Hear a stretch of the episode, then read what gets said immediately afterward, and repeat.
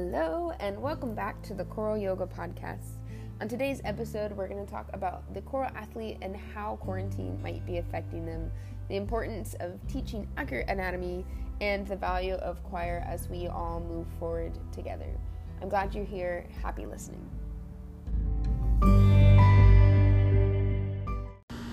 Hello.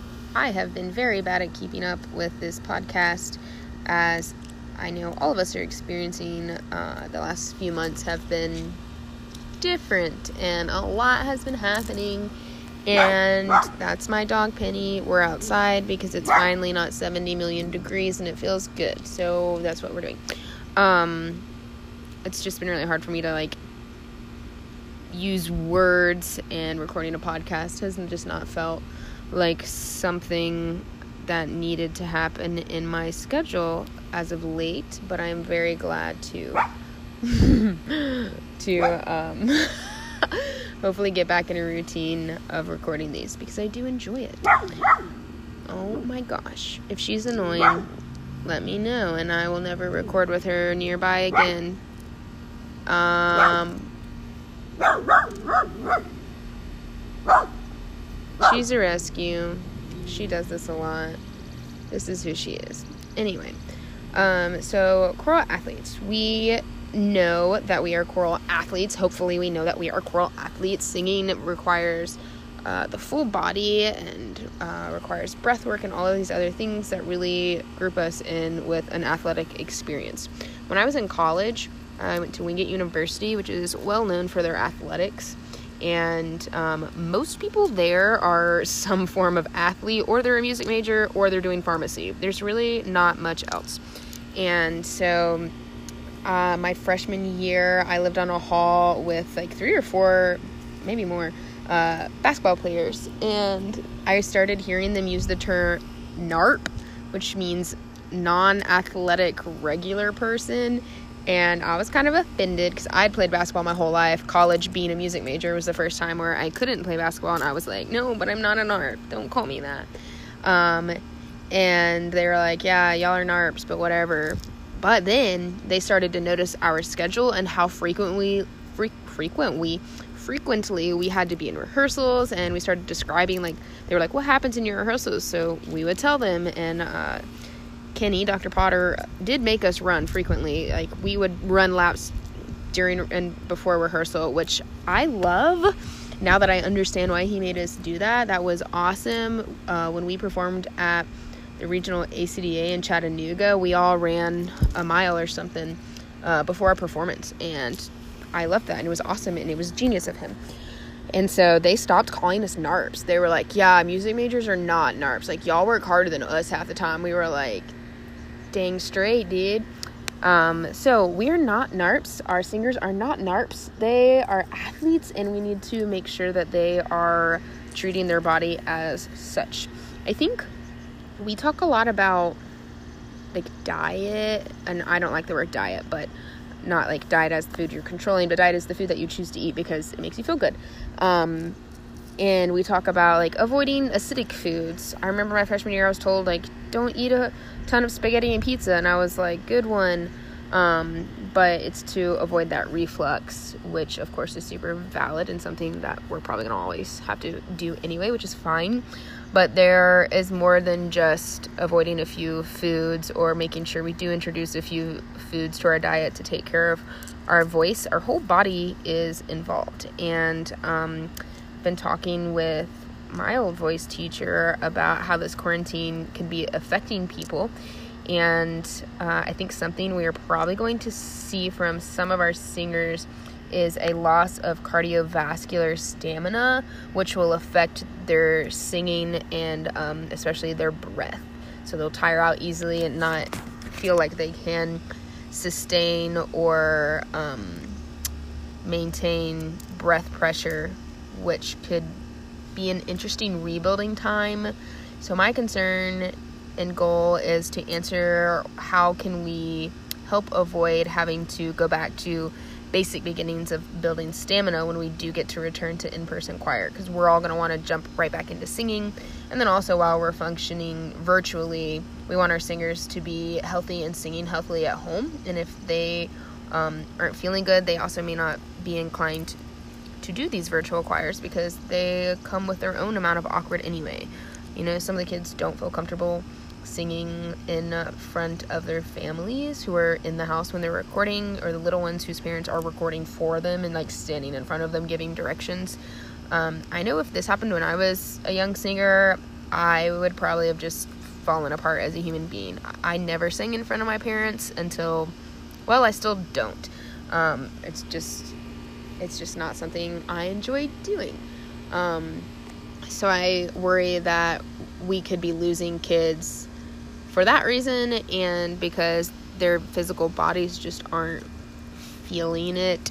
And so they're using that as a signal that like oh this is something i shouldn't be doing right now when it is because singing is so healing and our hearts and bodies and minds really need this right now and are going to continue to need it forever but especially in the months and years to come as we continue to heal from all that is going on and has been going on um, so, how can we support our singers and help them to maintain this cardiovascular health that will help them to maintain um, good singing techniques?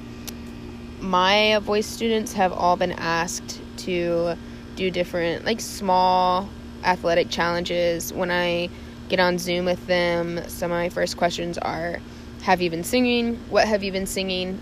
Have you been moving your body? How have you been moving your body? So sometimes it's not even me like telling them to do something, it's just checking in and kind of planting that seed of, hey, make sure you're still moving your body because like it feels good and it's going to help you as a singer. And I am super blessed to have extremely dedicated voice students. And when I mention things like this to them, they're like, all right, what should I do? Um, so, one of them who needs a little extra push on building her breathing muscles right now, she's having a lot of uh, middle schooler, so she's just in a place where she's having some trouble uh, supporting her sound. And so she had a twice a day, once a day, suggested twice a day plank challenge for the week. So I will find out on Monday if she did it. And I definitely uh, think she did because she's perfect. Um, where I've asked her to take like two or three minutes a day to hold a plank and do some shushing patterns. So she'll like hold a plank and go shh, shh, shh, or shh, shh, all kinds of stuff like that. And um, so that is how she is working on her breathing muscles, and that'll also help with that stamina. Because if you hold a plank for any amount of time and then try to talk, you're gonna feel it. Uh, it makes me sweat very fast, and I get really giggly when my kids are like, "Do it with us," and I'm like, "Oh no," because yeah, I'm really great at standing there and telling kids to do it, but my face turns blood red when I do it and I start sweating and it ain't cute. Um, so there's one little thing. And then my other students, well, one of them, one of them just had a uh, a medical thing happen. So she is being told to take it super easy, and we are only working in head voice because she loves to belt, and she has a really impressive belt for such a young child. Um, but oh my gosh, my dog laid down and it was really cute. Good girl. Uh, but we are just working head voice right now to be gentle to her body, so I'm not asking her to move a lot. Um, but the other one will soon get some kind of movement challenge, and I may be doing the planks with her, and I may be asking her to do occasional like jump and jacks and plank situation because I think she needs a little more cardio stimulation to help her um, maintain a strong singing body. I think it's really cool to think of ourselves as choral athletes and to think about um, what we can do for this singing body that will positively affect our voice and then also positively affect our attitude and just general physical feeling in life because I always feel better um, after I've moved my body some, but sometimes I just don't have that motivation but I love to sing and I want to be able to sing well. It's something I really care about. So sometimes being able to attach my motivation for moving my body to my motivation to take care of my voice really helps me to just take care of myself as a whole person, which I think is really awesome. Motivation is a fun thing to figure out as a human being. Um, what was the other thing? Athletes. Um, the importance of choir going forward. Oh, teaching proper anatomy. Ugh, I get so annoyed when I see people just teaching stuff that's not true. And I know a lot of times it's because that's how we were taught. Um, but you know, as we live in this age of hashtag false news and all this crap that gets put on the internet that's just straight up not accurate, it is important that we kind of research. And I'm not a pro at this, okay? So if you see me posting something that's like straight up not true, please call me out and let me know because I may ge- just genuinely not know and I would very much appreciate being corrected. Um, proper anatomy. I have tons of resources I'm happy to share if you're just not sure where to start. Um, I have an anatomy coloring book, and that has been one of the best things because it's fun and entertaining and pretty. And I can also go through it and look for uh, beneficial things that I can use both in yoga and in choir. It is an accurate book. Um, I will also put a couple other book recommendations on my Instagram at Koro Yoga um, that we can talk about and that I would highly, highly, highly suggest everyone to read because they're awesome. Um, please teach proper anatomy. Please, please, please, please, please, please, please. Thank you. Great. Uh, the importance of choir going forward. Oh, well, I think we all see it. Hey, Penny, we know you're here and we're so glad. Um, of course, we want our kids singing because we love to sing and they love to sing. That's a really important level of this. Just the fact that it's something that they enjoy is really important in this situation. They need things that are fun that help them feel okay. Um, singing also heals the full body. So there may be things that are going on in their body that they're not fully aware of. Um, places in their body that has held on to the different things they have felt and experienced over the last few months that they may have no idea about. And sometimes singing is a really special thing that connects our minds, our bodies, and our spirit. yes. And can help those things move out of us. I I can think of so many times where the words of the music didn't really make sense to my brain, but my body felt them and recognized them, and I just start to feel moved and not really fully understand why in the moment. Like, I can think right now there's a song in college that there was a certain line and I would even try. I'm like I'm not going to cry. Like this is fine. I can get through it. I would just start sobbing every single time. Like Kenny would just look at me and kind of smile and by the end of it just laugh a little bit because it was every single time.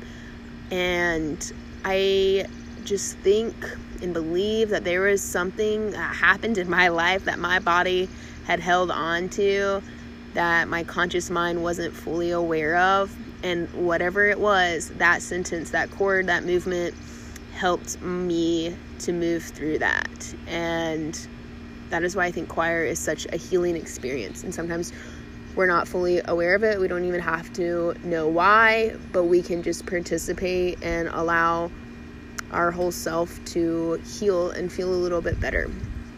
My fall theme for my Charlotte choirs is healing through song. So um, I don't want to say rep yet because I haven't told my kids, but um, they will be singing a couple pop songs that are going to be super inspiring to them and really cute. And hello, Bumblebee. Wow, you're big. And um, I think it's going to allow us some extremely meaningful conversations and also just allow them to loosen up a little bit, move their bodies, and enjoy what they're singing and not have to worry so much about how they're singing it, but enjoy the singing experience. Of course, we're going to talk about technique and I'm going to give them anatomy things and all that jazz. Um, but once they do that, they're just going to get to enjoy these songs that they may already have a little bit of familiarity with, um, which I'm hoping will motivate them, especially if we have to do this virtually, because some of them are like, nah to the virtual thing. So I am trying to kind of bribe them with songs that they might be more inclined to participate in, and I'm okay with that.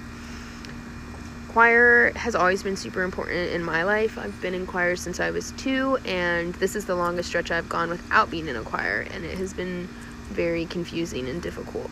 I very much crave to stand next to another human being and hear their voice um, have been talking to a friend. We're gonna send recordings back and forth so that we can duet with each other. um, because it's that moment of connection and being able to hear your voice and someone else's voice blend together. I just, I don't really understand fully yet what that's doing inside my body, but it is incredible. And as we have all lost time with others, returning to a choir is going to feel that much more necessary and important and really it's really important to be able to maintain some sense of community even if the singing aspect is not the same. And that's some feedback I've gotten from parents in the choirs is they're like thanks for continuing to hang out with the kids. Like even just like the game nights have been so important for them and I'm like yeah me too. Like I'm at home alone too. I want to I want to hang out with them too. Um I love them. But it's the connection part and we can't forget that uh, as much as singing is important to choir, so is the community aspect. It's not. I'm not here to be a singer. If I want to just be a singer, I'd go join an opera company or something. I like choir. I like connecting with the people around me, knowing their stories, hanging out with them, experiencing life with them, and building a true community that will last forever. I still talk to people from the choirs I was in as a kid. You know, my high school chamber choir, we all still joke about pranks we pulled on on Jen every once in a while, and uh, we had a true community, and it meant a lot. So, if you want mm, what I've done to preserve this community, or you just want to have a conversation about it, please reach out. I love talking about uh, community building and preserving. If you are a North Carolina human, NCACA is putting together some really awesome uh, mini sessions for conference uh, since the fall conference in person has been uh, changed, not canceled, changed to over a few months doing shorter virtual sessions and going to have some really good stuff. So if you're not an NCACA member, that doesn't even matter. You can join as a non-member or you can be, become a member, which I suggest because it's awesome. And we're to have some really good clinicians there and some awesome sessions including a session an ending session with me talking about choral yoga and mindfulness um, and all of those things as we function virtually. So I hope that you are staying safe and healthy, getting some movement into your body, and taking time to enjoy the little bit of silence. Hopefully, if you have kids, I really hope you're also getting some silence right now, too. And just allowing yourself to be and enjoy this big shutdown that we're slow down. Let me say slow down, not shut down that we are all getting to experience together. There's a lot going on. There are very obviously important movements. Black Lives Matter is going strong, and I am so glad and so excited to see all of these changes that are already happening. Uh, I live in Charlotte, and some pretty intense stuff has happened here, and some I think good ground level changes have already been made, and I'm super stoked to see what happens next. They painted an absolutely beautiful mural on one of the main streets in Uptown, painted by local artists, and oh my gosh, it is just incredible. It is packed. People are just standing along the road all day long to stare at it, which I think is awesome. It's really cool to see our community come together, and um, really stoked to see all of these upcoming changes. I think. America is about to do it, and I'm ready for it. So stay safe, keep singing, and take time to breathe. I hope to see you soon back here on the podcast or over on my Instagram. Happy singing.